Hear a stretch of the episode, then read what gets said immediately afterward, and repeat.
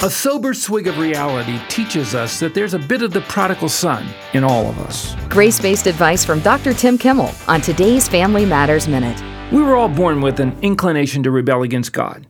Our ability to admit this is one of the best tools we have for minimizing our child's likelihood of making a lifestyle out of wrong spiritual choices. Acknowledging our own feet of clay is the best context for helping our kids, especially when they have chosen to embrace an attitude of rebellion against us or God or both.